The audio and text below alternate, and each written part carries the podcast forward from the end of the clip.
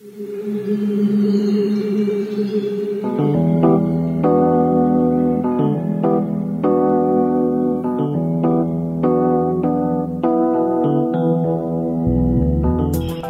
is the Mizzou Sports Podcast, presented by the Columbia Daily Tribune. Hello and welcome to this week's edition of the Mizzou Sports Podcast. My name is Eric Blum, breaking down Mizzou sports with you every week here on the show. Joining me, as always, is fellow Tribune sports writer Langston Newsome. How are you doing, Langston? Absolutely fantastic. Fall sports is back in mid Missouri. Yes, high school wise, it is back. Mizzou has not started having any games yet. I imagine actually cross country might be the first to start. Uh, we're still waiting on official schedules from everybody. Uh, the only one we know still is football, which starts September 26th, 23 days from today. But overall, let me start by asking you, Langston, just what, what's on your mind? What's going on with you in the world of sports, and how's how's life? You know, it's interesting in the last maybe eight or nine days, just the amount of you know involved um, student athletes um, all across the country and coaches kind of stepping up and being at the front for- forefront and really kind of listening, joining in on these t- several different marches and really, I think, doing their job. I last week I talked a little bit about Drinkwitz. I was happy that he was stepping up, that he was speaking out about everything that's happening in this country. But I'm going to kind of walk that back at the beginning of this episode. It's part of their job. It's it. Sh- I, she shouldn't be praised for it. I'm happy he spoke up, so I don't want to get that confused. But this is about her job. He needs to be there for his athletes, whether of any race, any sexual orientation. He needs to be there to listen and to stand with them, or he can't really truly be a leader of men in this situation. If he can't stand there and he can't listen and he can't show his support for his players. So I'm definitely happy. I was very surprised that Nick Saban was at the forefront of Alabama's march. Um, just because I didn't really see him as a very political figure or someone who would step out and kind of put himself on the line like that. But I was happy to see that, and I was happy to see Coach Drinkwitz along with the rest of the Mizzou Black Student Athletes Association. I hope I got that right. You did. You did. on Wednesday night with their march and talking about the things that they want to see happen on this campus and, you know, sharing their experiences and their stories. Yeah, in full discretion, we're recording this on Thursday the 3rd. Since the last time we came to you last Thursday, Mizzou has held zero media availabilities where we have talked about actual football with them. Uh, of course, it's the journalist's curse when I say last Thursday, I, I can't see Mizzou canceling a practice because of how focused they are on COVID. And then literally the next practice they have scheduled, they cancel it for a team meeting uh, to talk about, you know, just you know social justice issues, and then they retool their schedule where we meet with them last Saturday to talk about why they canceled practice, and then they hold their closed door scrimmage on Sunday just to move everything around. So it was kind of the best of both worlds, and we have not had any availability with them yet this week. Tomorrow, the fourth, is the first chance we get, and then we'll also be talking to Coach Drinkwitz again on Saturday. So you know, if we I want to talk about more football, and we can get that as it gets closer. At the end of the day, we have games, meaningful games in the SEC. Three weeks from today, the FBS starts. I think even tonight there are some FBS games going on. I don't know what they are.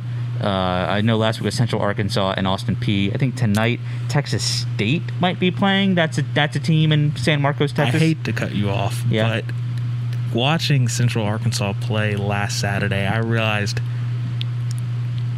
I don't need college football back that that badly. I, no offense to them, it was basically a glor- glorified high school football game, and I'm happy the SEC has taken the time, push things back, getting more practices in because it just it was just a bad look, and I get it, it's rushed. COVID nineteen has kind of changed the off seasons, but I was like, this is terrible football. Okay, okay, okay. Uh, this is this is why it's good to have two different viewpoints on the podcast because I disagree with you.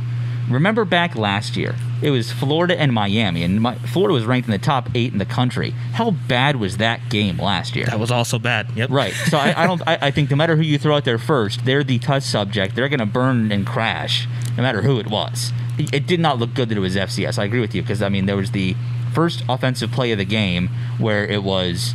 Uh, a, t- a, a touchdown off an option play, then 53 minutes of, a, of punters punting it back and forth. after three and outs. Then six minutes of Big 12 football to end it. That was the game, essentially. And so I, I, I think as long as it's safe to play, I kind of got to disagree actually with Langston there. I didn't watch any of the game. I was busy with other stuff, but now the college football is back. It's a great thing to have on the background, especially because it's the major sport I cover this time of year. Gaining any intel of what's going on in the country on the field is new intel. So I don't mind watching it, especially if it has some sort of impact on the college football season. Um, but going back to uh, Langston's point, which I think is interesting, and I don't disagree with him, that Drinkwitz should be applauded, but not the level that he has for doing what's right by his players.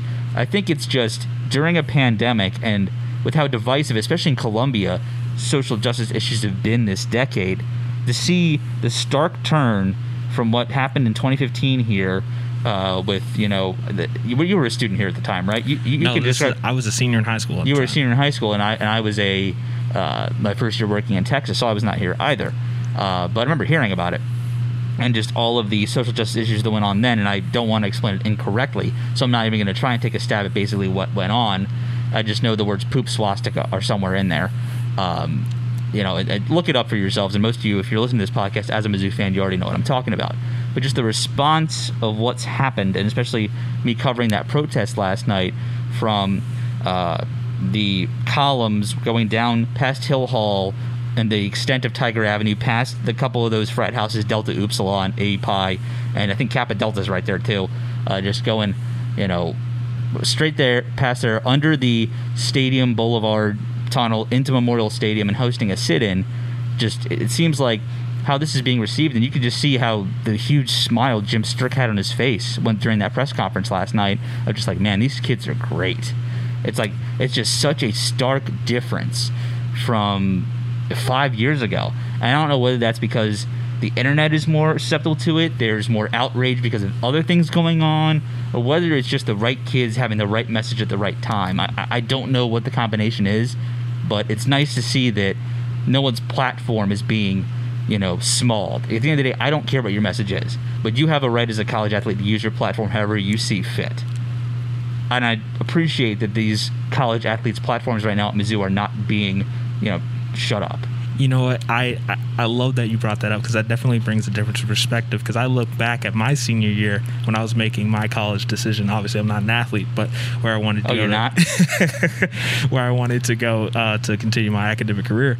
And I remember people asking me about, you know, concerned student 1950, I mean, 1950 and mm-hmm. I remember having to explain that, you know, I didn't think that Mizzou itself as an institution was racist or having to explain that I, you know, I toured the campus myself and I felt safe in the time that I've been here.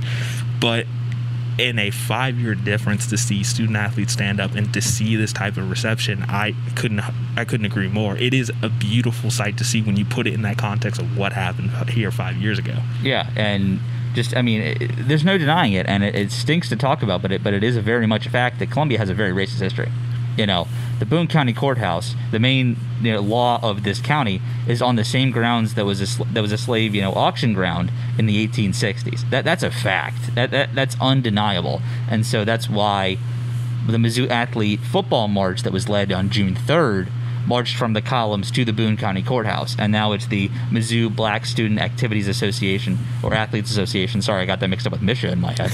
um, did you know is using that platform in that way, and I think it's definitely not the last we're going to see from Kasan Suggs, Kiara Slack, uh, and the bunch. And just to see their first event last night and covering it was, it, it definitely feels like we're on the heels of something complex. And as a journalist, you know, basically our jobs are if you can't explain it with an elevator pitch of what the story is in about 30 seconds, there's one of two things that's happened. One, you need to do more research and likely that's true for number two as well. But number two is there's more to the story that hasn't been made public and isn't there yet. And what this group's impact is very much is not public information yet because they haven't planned a second event. So there will be much more to come in terms of these social justice issues, and I'm sure Langston and I can talk more about it. But before we forget, and I'm sure you see by the title of this podcast, we had Columbia native and SEC Network play-by-play commentator Tom Hart as our special guest this week. Uh, here's my interview with him. He probably gave the most unique answer I've ever heard to how does Eli Drinkwitz fit in Columbia. It was an answer I never could have predicted, and here's my interview with SEC Network's Tom Hart. Sports Podcast at this time is SEC Network play-by-play commentator and Columbia, Missouri native, Tom Hart. How are you doing, Tom? Eric, I'm great. Thanks for having me. I, I love the fact that um, whenever I do interviews or radio shows or podcasts that have to do anything with Mizzou, I love the fact that we get the Columbia native in there. I don't know, it just it sounds cheesy and um, maybe a little bit goofy, but it makes me feel good that people know that. I, I could have went a step further and said Rock Bridge High graduate and, and given the year, but I decided to withhold that information. Uh, yeah, yeah. Let's let's plus let's not alienate those Kewpies, right? I mean, we're all in this together.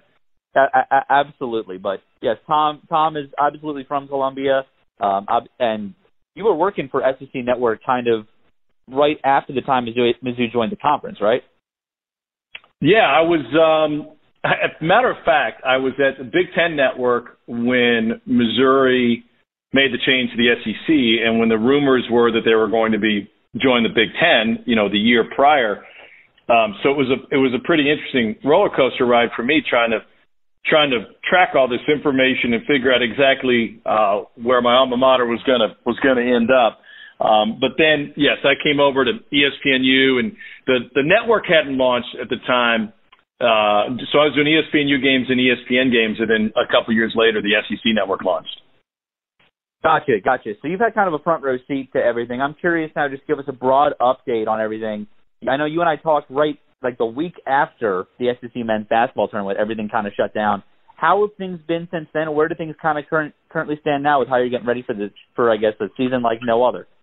Well, you know, there's still a lot of unknowns from broadcast perspective, just as there are unknowns, um, you know, for coaches, players, administration, fans. Um, you know, there's there's a lot of unknowns. We're not sure yet from a broadcast perspective. Um, will we be on site? Will we be somewhere remote? I've been I've been calling Korean baseball games from half the world away from my basement. Um, you know, almost every morning at, at 5:30 a.m. Eastern time. So I never thought I'd say that. I'd never thought I'd cover Korean baseball, and I certainly didn't think I'd be calling baseball from my basement. So you know, you've just got to be nimble and be willing to adapt. Um, I had a great thrill this weekend. I was able to call the Subway Series between the Mets and Yankees.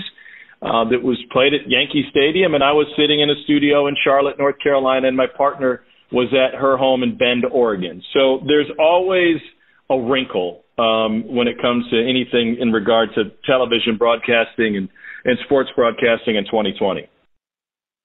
Has it been harder to do your job, would you say, with all the changes, or is it kind of like at peace knowing that you don't have all the distractions going on around you, like catering or people ringing in your ears? Has it been easier or harder, would you say? No, Eric, it's been immensely harder. Um, but I say that with full self awareness. I'm not digging ditches. I'm not laying rebar. I'm not roofing. Like, you know, when you talk about sports broadcasting being hard, really what you're referring to is just the fact that it's inconvenient. Um, and so, uh, you know, typically I have within arm's reach uh, support people that can help me get through a broadcast. And, and the voices that we hear over our headset, um, you know, in a regular broadcast, I think would surprise most people. And now you can take those voices and, and multiply them by two or three. So um, it's just a, a factor of inconvenience. If I would have grown up doing games in this manner, I probably wouldn't think twice about it. But to do the broadcast properly, to get the information uh, um, to the viewer in a timely manner, to make sure um, what you're seeing matches what the fans and viewers are seeing at home, all of that takes an extra process um, and and extra thinking. And so when you add a layer to any of it, it makes it less immediate, and the less immediate it is, the less it feels like you're at the game. So I think it's kind of like that that um, very average '80s Michael Keaton movie, Multiplicity. Like once you make a copy of something, it's fine. You make a copy of the copy, you lose quality. A copy of the copy, the copy just sits on the couch eating ice cream uh, with a fork, and that's not good for anybody. So how do you maintain when you're not hearing the sounds of the stadium and you don't have a view of whatever you want as opposed to what the cameras might show you, giving the best experience possible? How, how do how do you kind of make up that ground in a sense if it's immensely harder? Oh, well, I'm I'm still learning. I mean, I, I think that one of my gr- good skills or great skills as a broadcaster when I'm having a great day is my observation skills, and that might be something that our cameras haven't caught yet. And it, you know, it could be in-game action when you're at uh, Faurot Field and you're calling a game from the press box you could see Tyler Badie come out in a wheel route and the camera's not going to catch it. And you see that the linebacker hasn't flowed that direction and he's going to be wide open as long as the quarterback can find him. And you can be ahead of the play in that sense. Or you can, after the fact, say, man, the running back was wide open and he never saw him uh, versus trying to do that, um, you know, just off of a monitor. You, you just don't see the same things. Or those observational skills could be, you know, what's happening at the end of the bench. The ball is on one side of the court in a basketball game, and Cuonzo Martin is having a teaching moment with the guy he just took out of the game at the end of the bench on the other side of the floor.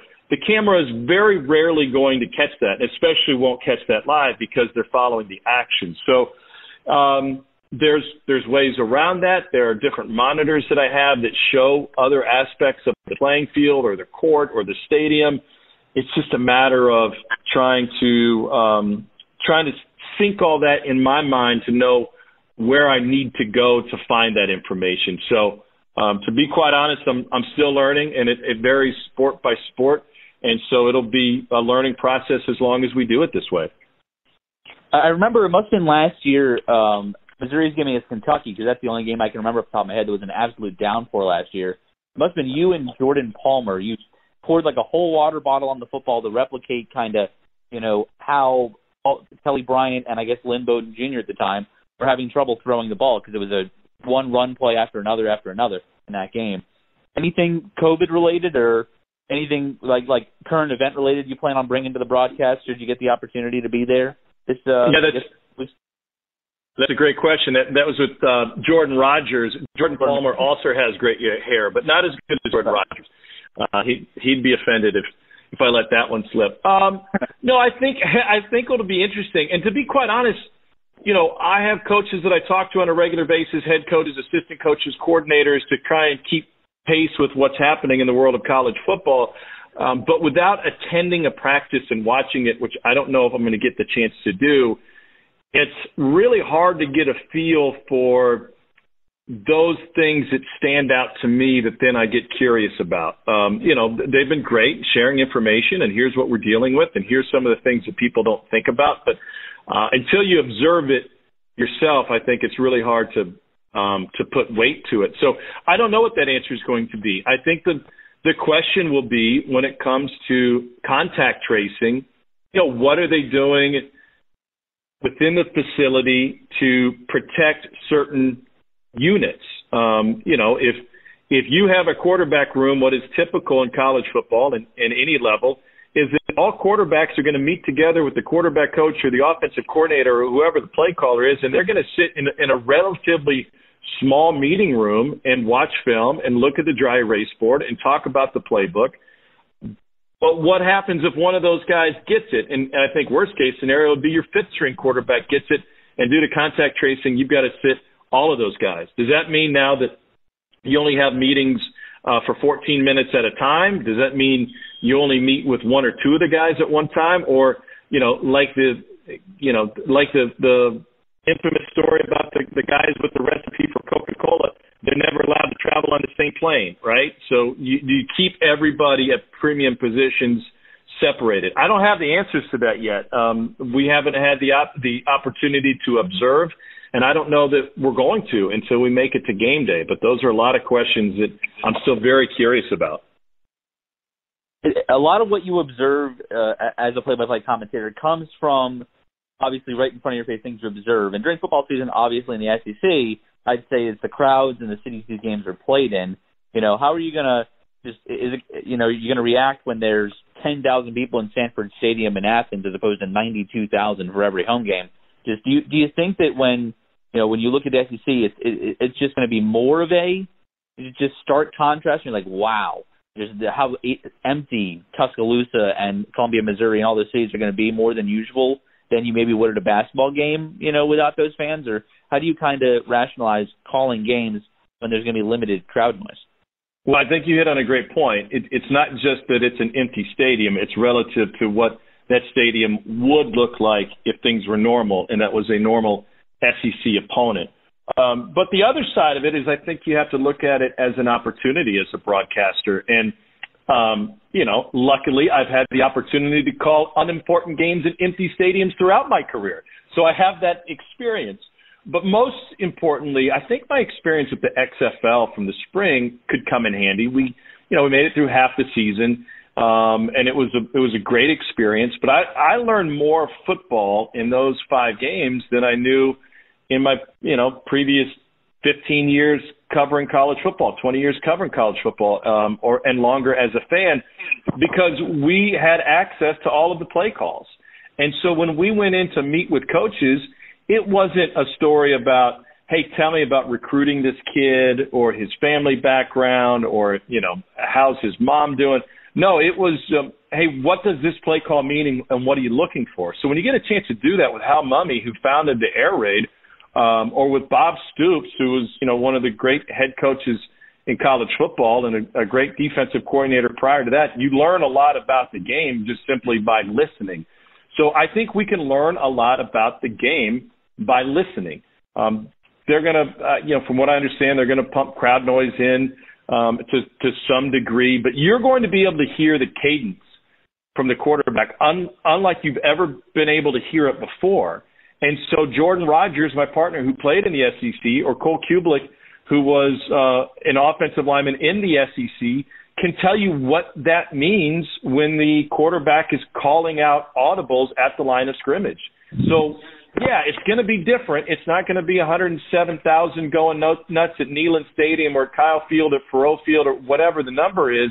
Um, but it'll give you a, a very different perspective, and I think it gives us an opportunity to teach the game and teach people what it's like, you know, to be that quarterback or to be the center when you're looking over the, um, you know, trying to find the Mike linebacker and point to your blockers where they need to go.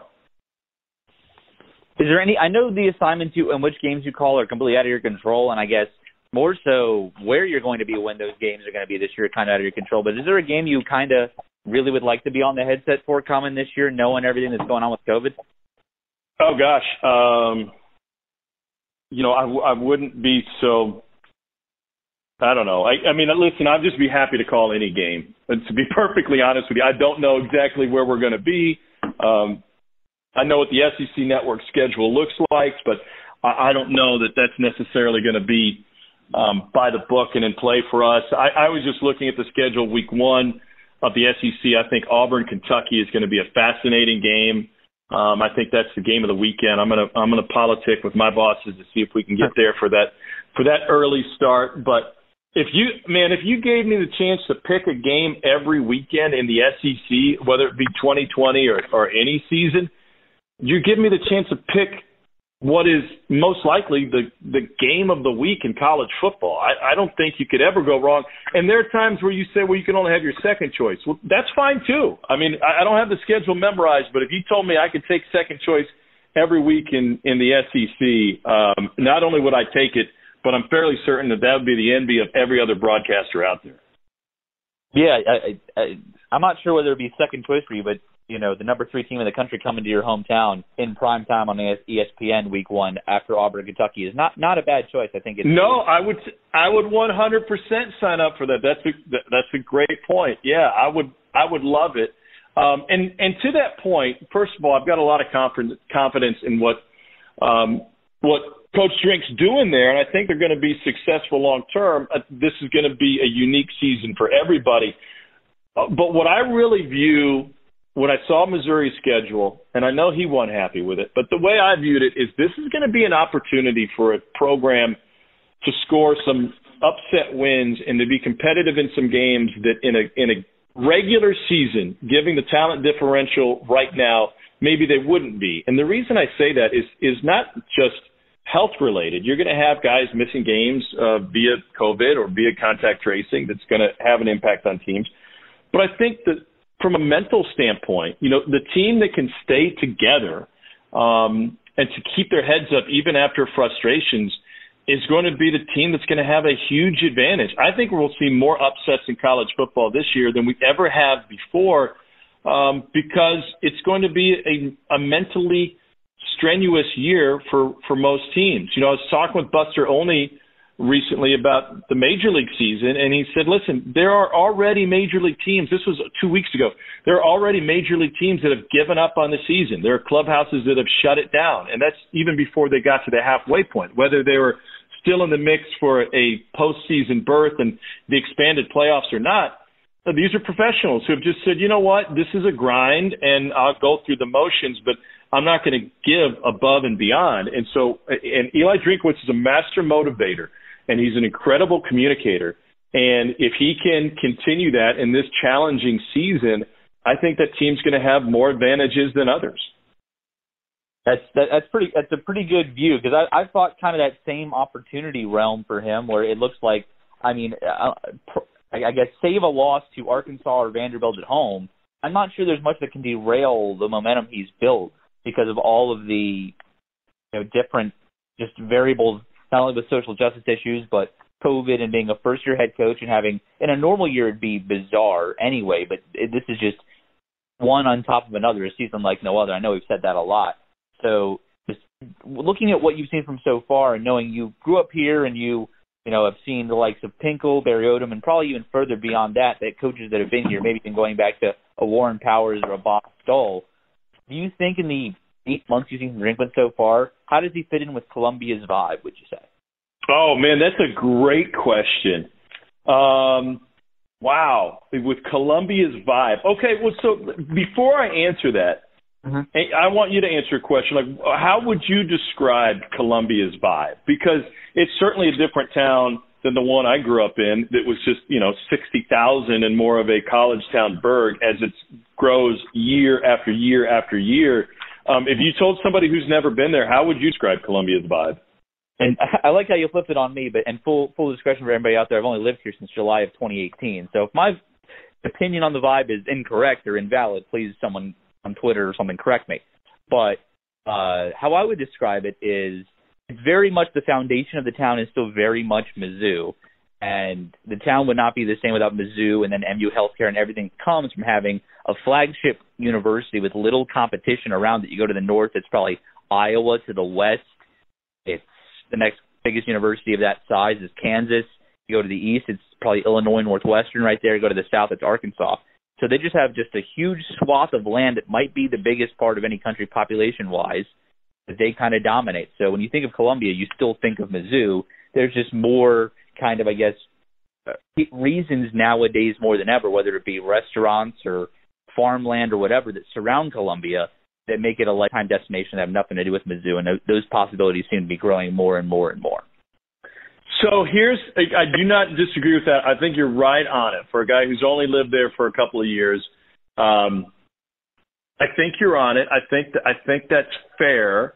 Um, you know, Columbia can be can be whatever you want it to be. Is my experience. Um, you know, if, if you want to be more involved with the university, you can do that. If you want to get away from it, um, you may not be able to fully escape it from an economic impact standpoint, but you know you can do that. You don't need to go to games. You don't need to send your kids to school there. You could um, you could have a, a nice life and not really be involved with the university or go downtown or it, it, can be what you want and there's enough there for everybody in in my opinion um, now you could certainly prove me prove me wrong.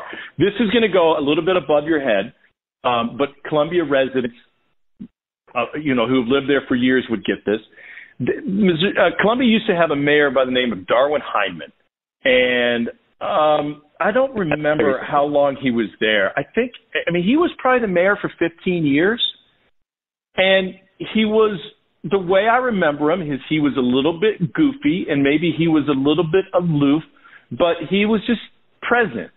And Columbia had incredible growth while he was the mayor. Whether he deserves credit for that or not, I have no idea. I don't know a thing about city politics. I just knew that that was the mayor. Like that's that's my own experience with him, uh, and I believe he's passed away since then. So I think, yeah, yeah early 2019, because I I had just started here when that happened. Yeah, I remember. Okay, that. yeah. So I think Eli's got a little Darwin Hindman in him. Okay, in the sense that you know, he may end up getting a sandwich named after him. Um, he is this energetic guy who who may act in ways that make you think, well, that that wasn't exactly what I expected out of an SEC football coach, but that he's made me think, and it makes sense the direction he's going with that. Um, and I think he will. I believe that you're going to look at his tenure and say that's a coach that makes you think. He makes you think about where you stand. He makes you think about how you perceive his program. He makes you think about the possibilities of this program and what it could be. And he can also be very exciting. I don't have another. Um, I don't have another poll to. And I don't mean polit- politician, but I hmm. don't have. Um, you know, if Darwin Hyman was was the North Pole, I don't have a South Pole to offer balance to this because I don't know why it just popped into my head and it's so random. Um, but I, he's he's more than that. So don't get me wrong. But I think he's going to be a guy who's going to get things done by attacking them from a different angle um, and by making people think. And the, the energy, uh, number one, is is different. Okay, so compare him to say Norm Stewart. Well, Norm Stewart got things done because he was a larger than life man and he just moved through the world at his pace and he and he was a winner and he recruited winners and he said this is how we're going to do this and you're either with me or we're going to steamroll you. Um, that would be the opposite end of the spectrum. So I don't think Eli would ever be a guy like that, but I do believe that he's a guy that can be a, a take charge coach that can win. And it, to win at Missouri in the SEC, I firmly believe you've got to do things a little bit differently. And my my comp for that would be what Mark Stoops has done with Kentucky. Mark Stoops was given time to be successful from the get go. He came in with a blueprint of how to build his program, and that blueprint was different than anything that had been done in the SEC before. And that was given their location to not recruit necessarily in SEC land, but to look north into Big Ten country and get those guys that weren't good enough for Ohio State and maybe had a chip on their shoulder, but still wanted to play major college football, and maybe they weren't excited about uh, I don't know, going to Indiana, and they weren't going to go to Purdue, and they had no interest in going to Rutgers. They were better than those, and he would say, "Come here and play in the SEC, and we can we can prove to everybody that you are better than what Ohio State thought you were." That's what he did with Lynn Bowden, who had an amazing year last year. But the point is, Mark Stoops had a game plan to come in and be different and recruit differently and go places and do things that other SEC teams weren't doing and he's been able to ride that to a successful three, four year run that has included, you know, top five draft picks in a 10 win season. Well, I don't think I'm ever going to get a better answer than that out of, out of yeah, just talking about Eli. That was that was pretty darn great. Thanks, uh, Tom. So uh, I'll leave you with this final question, Tom. I know you come back you come back to town often, obviously with your job. When when you come back to Columbia, where where's the uh, Hart family eating the their best uh, family dinner at in town? Oh, that's a that's a great question. I um I'd like to take a little bit of credit for this recent run you've seen, um, and this is since the SEC Network launched, with everybody from ESPN showing up to Booches for lunch, especially on a on a football Friday. I got people turned on to it. Next thing you know, and, and Jon Sundvold, uh, you know, my basketball partner deserves credit too. He certainly does as a Columbia resident. So Booches is is always on my list. That's the first stop. If if I'm flying in from Atlanta there's an 8 a.m. flight that gets me in time in town in time to pick up my rental car, get down I-70 from St. Louis, and get to Booches by 11:40, 11:45. So that's that's the first stop. I usually always, um, I not usually always. It doesn't make any sense. Uh, I typically try to make a stop in at Murry's. Take my parents there. They always see a dozen people that they haven't seen in months. So that's that's a fun experience. And um, and other than that, I don't I don't know that there's others that really jump off the page.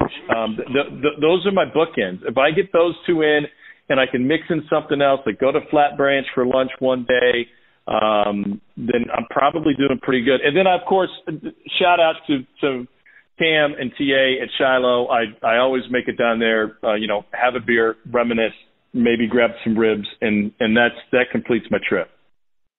Gotcha. Well, thank you so much, Tom, for your time. Once again, that was Tom Hart from the SEC Network and Columbia Native. I'll throw that in there again.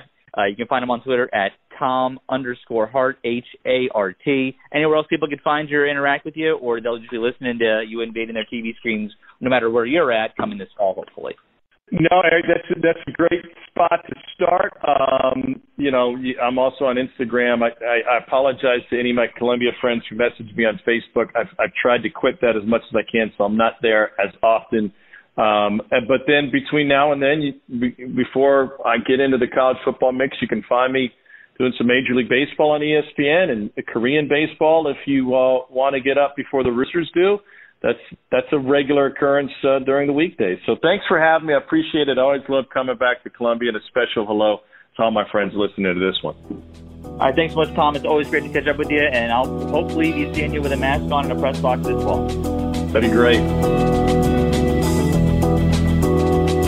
We would like to thank our sponsors for the Mizzou Sports Podcast. University of Missouri Healthcare. University of Missouri Healthcare is proud to be the official sponsor of MU Athletics. Blue Events. Let Blue create your perfect event. Their passion for food, service, and presentation ensures that you will have a seamless and memorable event, no matter the size. They will work with you to bring your vision to life. Phyllis Nichols, State Farm Insurance. There when things go wrong, here to help life go right. And now back to our podcast.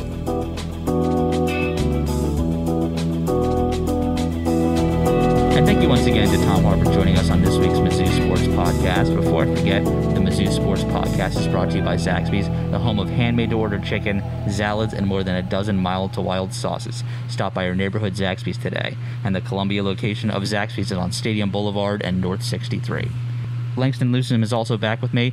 Langston, you, I know we talked off camera. There was something that caught your eye in one of my stories from the protest yesterday, and I know you want to kind of speak on it. So, coming back from the interview with Tom Hart, here's the floor. Speak on it yeah, I one of the quotes from Kasan Suggs that really kind of stood out to me, and I'm going to paraphrase that because um, to kind of make it flow better for the podcast. But he talked a little bit about you know when he's on the track and he's running a 400 meter you know race. You know he knows where he is. He has everything planned out.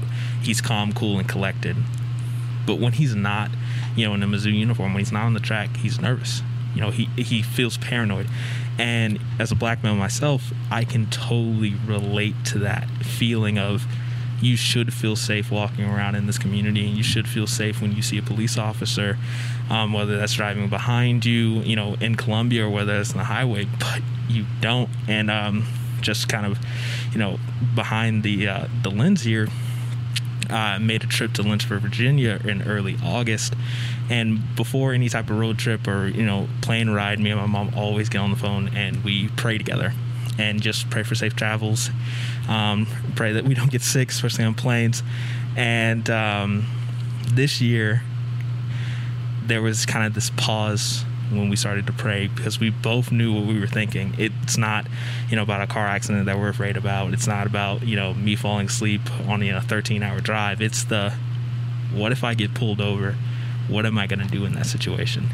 Is that situation going to you know, is that police officer going to leave that situation where I'm shot or where I'm potentially dead? And, you know, I'm running through the situation with my mom, like my, my wallet is in the middle console, the title registration, car insurance, that's in the glove compartment. I know to put my hands on the steering wheel and, you know, look the officer, say, uh, yes, sir, no, sir, or yes, ma'am, no, ma'am.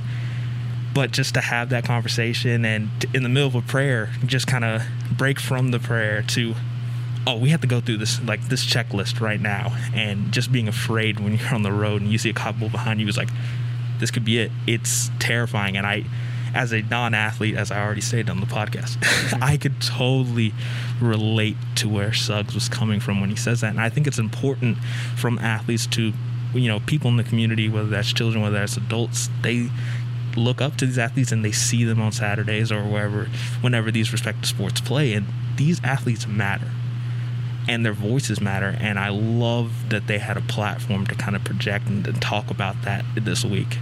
Yeah, one, one of my main takeaways that has nothing to do with the uh, protest yesterday, and thank you, Langston, for sharing that, was the likes of a Kasan Suggs on the Mizzou track and field team, a Kiara Slack, who's who's the vice president of the MBSAA, uh, who's on the Mizzou soccer team, and then Atina Kamasi, Ariel Mack, uh, Olivia Evans, Kobe Whiteside were kind of the group's leadership who represented uh, themselves yesterday was just how kind of composed they all were, how you know respectful during the press conferences. Like we're talking about this serious topic where they're putting themselves completely out there and being really vulnerable, but yet in front of like probably as much, media as usually goes to a Mizzou football or basketball game. You know, especially the Columbia people. You know, not not as much from the national outlets in KC and St. Louis as usually shows up to those kinds of things, but a good amount of people that I've seen covering anything in person probably since March. I mean, really, if you think about it, yesterday was the first time I got to see the the, the, the beat crew in person. All of us were there yesterday. It was the first time I've seen all of them since March 13th, and they're all composed, all smiles, camera ready, and just answering every question thoughtfully, and you know honestly, and that, that was kind of one of the parts that struck me is this never, in a single sense, was led by a Mizzou, you know, staff member. Yes, they were all there and kind of keeping a watchful eye out to make sure you know security and everything did their jobs and nothing was getting out of hand. But when it came to the actual production of the event, it was from the six of them, and that was that was that was pretty cool to me. Is that you know it, it, they they went the extra mile to make sure that if this is going to be labeled a Mizzou student athlete led protest to bring awareness to racial justice issues, we're going to do this ourselves. At the end of the day, you know, to be a, in college, you kind of got to grow up yourself, and you're growing up in college. But to be a Division One athlete, you kind of got to be an adult by the time you already step on campus. So they showed their maturity yesterday in a way that I think has to be respected, regardless of what your views are. And I love the way you put that as putting themselves out there because no one wants to talk about walking in their community and being afraid. That is not someone anyone wants to volunteer. Uh, you know, going from your story from today. Um, nice plug. always trying to plug. Uh, Kamasi talked a little bit about you know her decision to kind of be a part of the Mizzou Black Athletes, the Mizzou Black Athletes um, Y'all, we get sixty percent association. I, am right there. I, I, thought Black there was Athlete, three A's. Mizzou Black Student Athletes Association. Yeah, I we're, thought- we're sorry, Kason, or, or you know everybody else if you're listening. I apologize. I, I do keep on confusing it with MSHSAA, but um, she talked a little bit about you know coming from a different country, and you know the question, the internal question in her head is, you know, why fight for the United States? She's only been here for four years, and I think her answer was the most you know American thing you can say. And I'm quoting this from your story. This country means a lot to me. When I wake up in the morning and I see those things on television and see friends standing by my side, and my peers and my friends, why wouldn't I want to stand by their side? They're hurting, and I can see it in their eyes that's important. It, we it's not just black athletes at Mizzou or black people in the Columbia community that need to stand up and show their solidarity with these athletes. It's Yeah. it's other people who can have some type of empathy and and show their solidarity and say, hey, this is wrong and we want to stand with you. That's important. And like once again, I keep saying it, but I was just so excited that that this happened on you know my alma mater's campus. Yeah, well, one, one of the other moments yesterday that kind of struck me was uh, during Kiara's speech. You know, um, and I, I don't know the exact demographics of Mizzou soccer, but I imagine that it, I, or I know for a fact that it's a majority white team. I just don't know how many other minorities are in the fold there. Uh, but to see her entire team that was able to attend and coaches that were there just to support her after her 10 minute speech got a standing ovation was pretty cool. You knew where they were sitting in the stadium. That was that was that was pretty cool. Um, and I mean, you know, just thinking about how this country is represented, and it got me thinking soccer wise. You know, obviously the USA did not play in the 2018 uh, World Cup, but they played in 2014.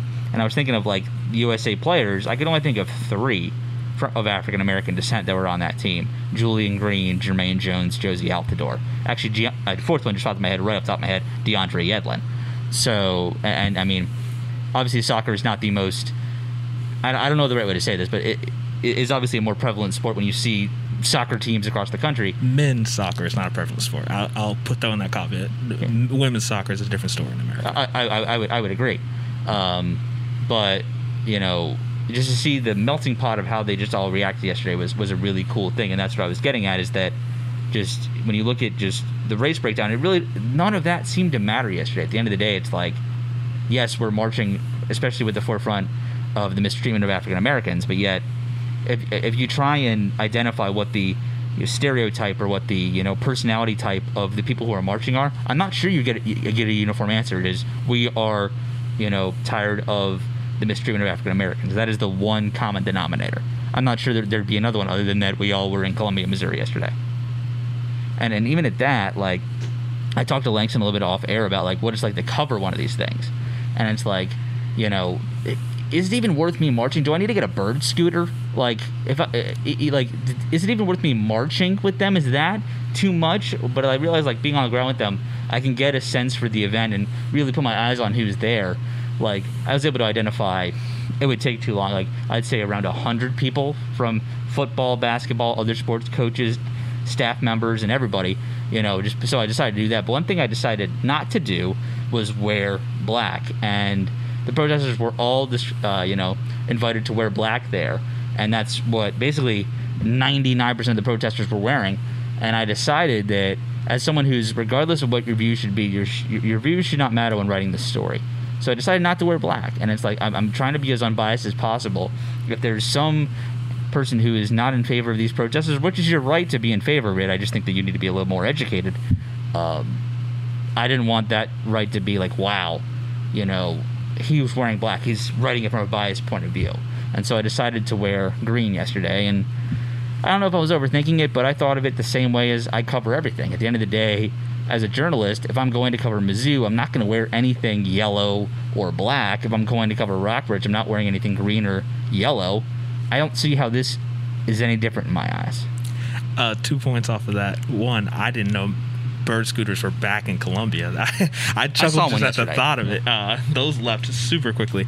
And then two, I I think you know I haven't personally covered a protest. I was a part of you know, several protests. You know after George Floyd's death this past summer, but any ideals or anything that you take towards a game whether that's wearing different colors or you know showing your support or things like that you should have the same with a protest. So if you feel more comfortable not wearing you know colors that are part of what you're covering then you should do that.